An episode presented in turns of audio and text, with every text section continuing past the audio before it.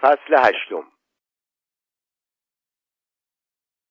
حالا تازه فهمیدم.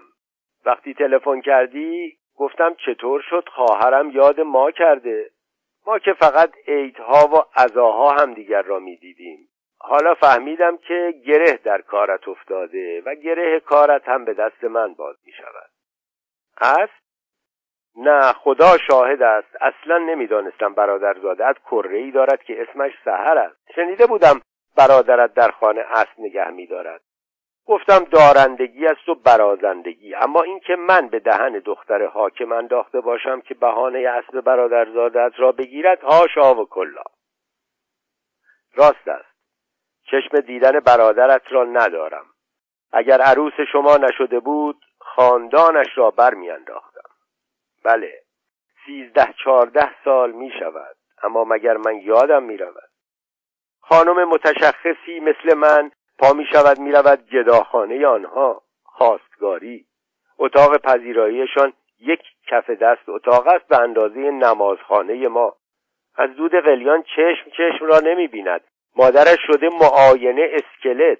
ریختی است که من آرم میآید ننه فردوس را با آن ریخت ببینم. موهای سفید صورت زرد دندان جلو افتاده یک پیراهن چروک و کهنه تنش. از بوی عرق زیر بغلش دماغم را گرفتم. خب زن یک توک پا برو پیش ماناواز دندانت را بگذار سرت را شانه کن. یک پنبه سرخاب بمال به صورت پر از چروکت ناسلامتی خواستگار آمده. آن هم خانم متشخصی مثل من. اقبال به تو رو آورده که طفل معصوم من دخترت را از میان آن همه دختر پسندیده. صد بار به حمید گفتم آرت نمی شود دختر میرزا علی اکبر کافر. آقا میرزای مدرسه شعایه را بگیری. تو چرا بدت آمد؟ مگر دروغ گفتم؟ پسرم گفت من دنبال چیزی میگردم که خودم ندارم. گفتم مگر این دختره غیر از یک جفت چشم و ابرو چیز دیگری هم دارد؟ گفت نجیب و شریف و درس خوانده هم هست. گفتم عزیزم مادر قربانت برود نجابت و شرافت و درس خواندگی که نان و آب نمی شود. الغرض خودشان پشت پا به اقبالشان زدن کلباس قاپوچی را فرستادم در خانه اکبیریشان. رفت و برگشت و گفت استخاره کردند بد آمده. خانواده میرزا علی اکبر کافر و استخاره؟ حالا حمید هم گرفته که همین زن را پسندیدم و خواهانم. و من هم آرم میآید دوباره به خانه خرابه آنها بروم. اما رفتم. دو بار. سه بار. تا روز آخر مادره درآمد و گفت که تو برای دخترش شال و انگشتر برده ای و به شما قول دادند خواستم بیایم تو را منصرف کنم. بیایم بگویم مادرش سرطان دارد. بگویم آدم گدا جان به جانش بکنی آخرش گداست. اما تو مدتها بود پشت پا به خواهری و یگانگی زده بودی. چه زود بدت میآید مگر دروغ می‌گویم؟ نه خدا شاهد است. من به دهن دختر حاکم نینداختم که اسب برادرزادت را بگیرد. حالا هم چشم اقدام خودم را می‌کنم. می‌روم می‌گویم پسر نزدیک از دق کند گناه دارد. اسب را بفرستید پیش صاحبش. می‌گویی که پولشان را هم پس داده اید یا نه؟ بهتر این است تشویقش کنم سوار بر اسب بشود اسب برش میدارد و رو به استبل قدیمش تاخت می‌کند و یک راست میآوردش اینجا. دیگر هوس سواری از سرش میافتد. نه اینکه من از ظلم و جور حرف بزنم و بگویم همه حاکم را توف و لعنت می‌کنند این کار از من ساخته نیست. من مثل تو دوستانم را نمیرنجانم. چشم. محض خاطر تو این کار را می‌کنم. تو که مرا می‌شناسی. کینهای هستم درست اما دوستی و خواهری هم سرم می‌شود. راست می‌گویم سر قضیه گوشواره های زمرد. تا وارد مجلس عقد کنان شدم و چشمم به زنداداشت افتاد که اینطور آب و هوای خانه شوهر بهش ساخته تصمیم گرفتم کاری بکنم که داغ گوشواره ها به دلش بماند. تو نمی‌دانستی؟ چطور؟ بروز نداده. همین است دیگر که من گفتم. دختر میرزا علی اکبر کافر که بهتر از این نمی شود بی خود میرنجی. دروغ که نمی‌گویم. بله زیر سر من بود. فردوس را چاپاری فرستادم بازار علاقه بندها ابریشم سبز بخرد. انداختم گردن عروس و گفتم بروید گوشواره های زمرد زن یوسف خان را آریه کنید و می‌دانستم که آنها گوشواره پس بده نیستند. حالا تو چرا قصه می‌خوری؟ بگذار خودش که گوشواره ها را از دست داده قصه بخورد. مرگ من قصه نخور خواهر. خب من هم می‌دانستم یادگاری است. چشم سعی می‌کنم گوشواره ها را هم پس بگیرم. تو نمی‌خواهد یادم بدهی. خودم بلدم. بیا از نو همان خواهرهایی که بودیم بشویم. یادت هست هر دومان بچه بودیم جشن گرفتیم و آخوند آوردیم و سیغه خواهری خواندیم و نقل روی سرمان ریختند؟ اما تو عوض شدی. تو را از وقتی بچت مرد و شوهرت جوان مرگ شد بردند. یکی دیگر جایت آوردند.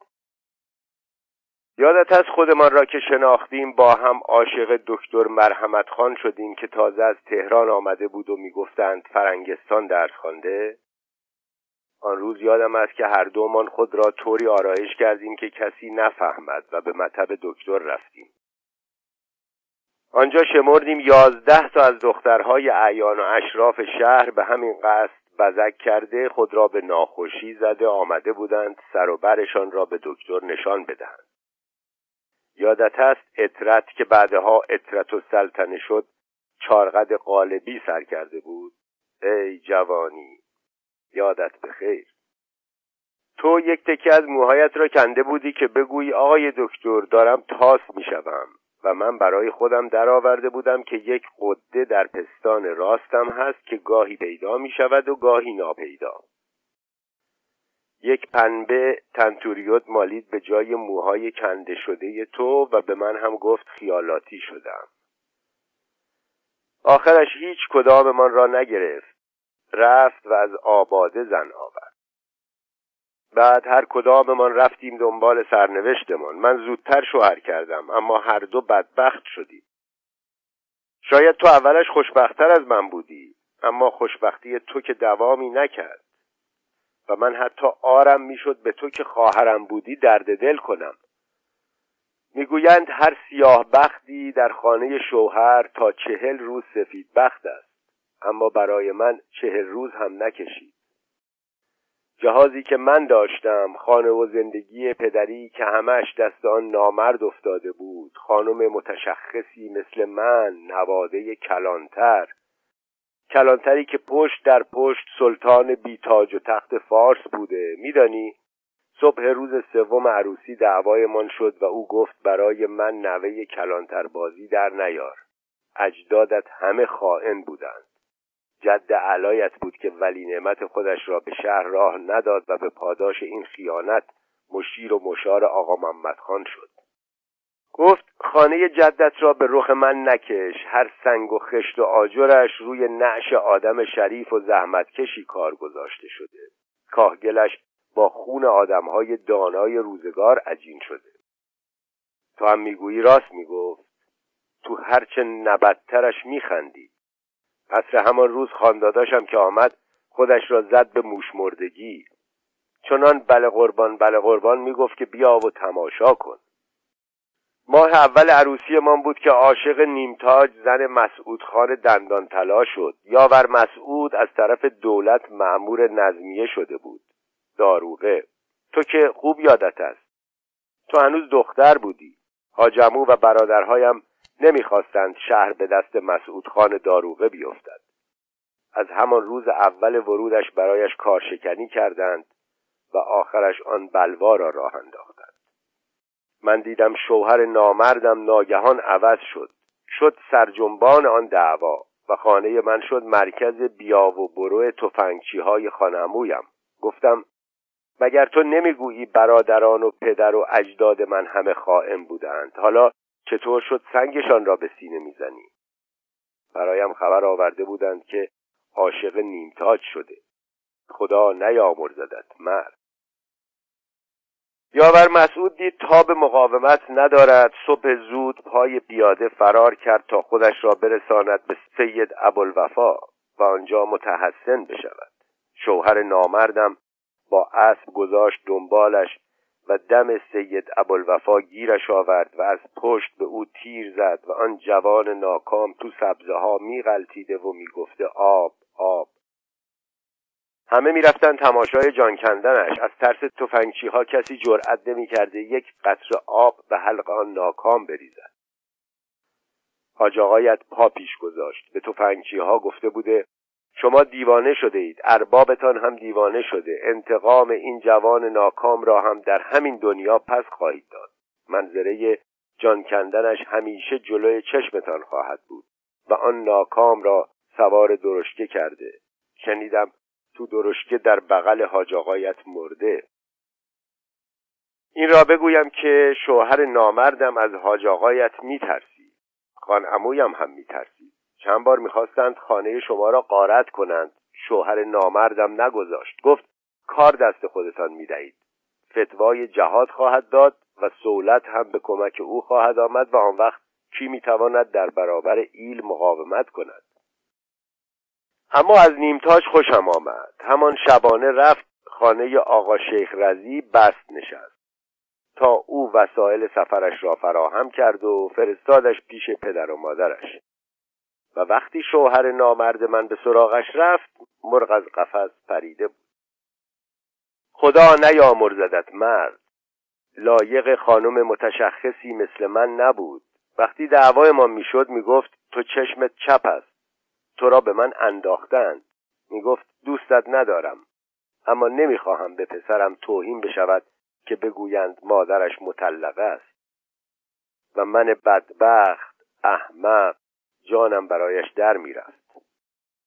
او هم بلد بود چه کند که من به کلی نرمم. هزار بار بیشتر موی بور و سیاه و پولک لباس زنانه را از روی یقه کتش گرفتم. دیگر آخری ها دست از رو برداشته بود و خانم می آورد خانه.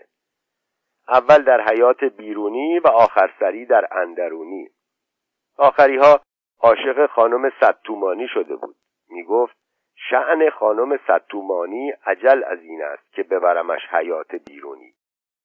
روی تخت که روی حوز می زدیم می نشستند و من سینی می گرفتم و برایشان مشروب می فرستادم تنباکو را در عرق خیس می کردم و قلیانش را چاق می کردم به کمرش بزند. اول روی تخت نمازش را می خواند و بعد می نشست به عرق خوری.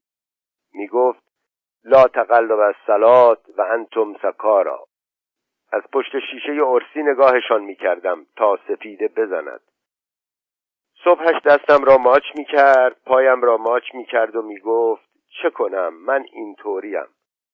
از دیدن چادر نماز زن هر زنی که باشد حالی به حالی می شدم و من زار زار به پهنای صورتم اشک می ریختم و می گفتم مهرم حلال جانم آزاد دلم کن برو.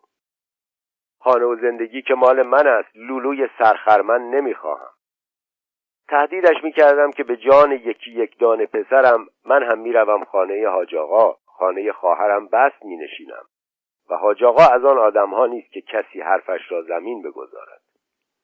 آن خدا نیامرز می‌گفت خانه چه کسی؟ خود حاج آقا از اشاق درجه اول روزگار است. خودش زن عقد نکرده خانه نشانده. می‌گفت من حرف خدا را هم نمیشنوم. چه رسد به حرف حاج آقا؟ راست می‌گفت از خدا برگشته بود. آخری ها نماز هم نمی‌خوان. سوار است که می‌شد و مردم که سلامش می‌کردند جواب سلام مردم را نمی‌داد. به جلودارش اشاره می‌کرد جواب سلام مردم را بدهد. اولین باری است که این حرف ها را برای تو می‌زنم. تو پسر و شوهرت که مردند حتی خواهرت را هم فراموش کردی. قضیه فردوس و ننهش چه بوده؟ چیزهایی شنیده ای حالا می‌خواهی از خودم بشنوی؟ خواهر من که از تو رو در بایستی ندارم. یک شب بعد از نماز مغرب و عشا از در مسجد نو در می آمدم. دیدم دختر بچه دم در مسجد نشسته و بخچه کنار دستش است و گریه ای می کند که دل سنگ آب می شود. پرسیدم دختر جان چرا گریه می کنی؟ گفت خانم از خانه بیرونم کرده. بلد هم نیستم برگردم باجگاه. آخر مرا از باجگاه آورده بود. آوردمش خانه خودمان.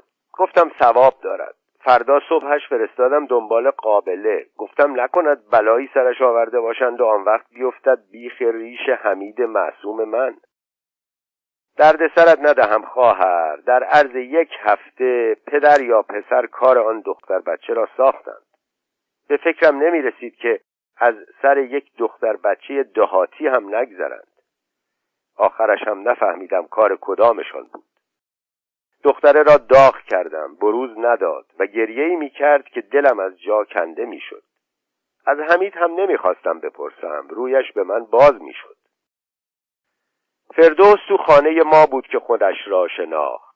قاعده که شد یک هو استخوان ترکان. قپش گل انداخت.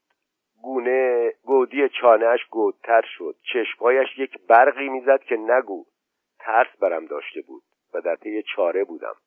اما تا آمدم به جنبم شکمش پیش آمد و معلوم هم نبود کار کار پسر است یا پدر.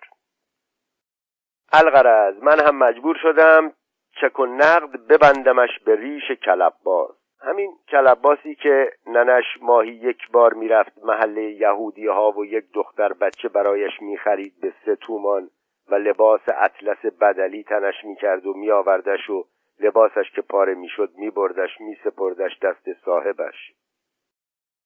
اما فردوس مگر به این آسانی ها راضی می‌شد؟ بله بگوید.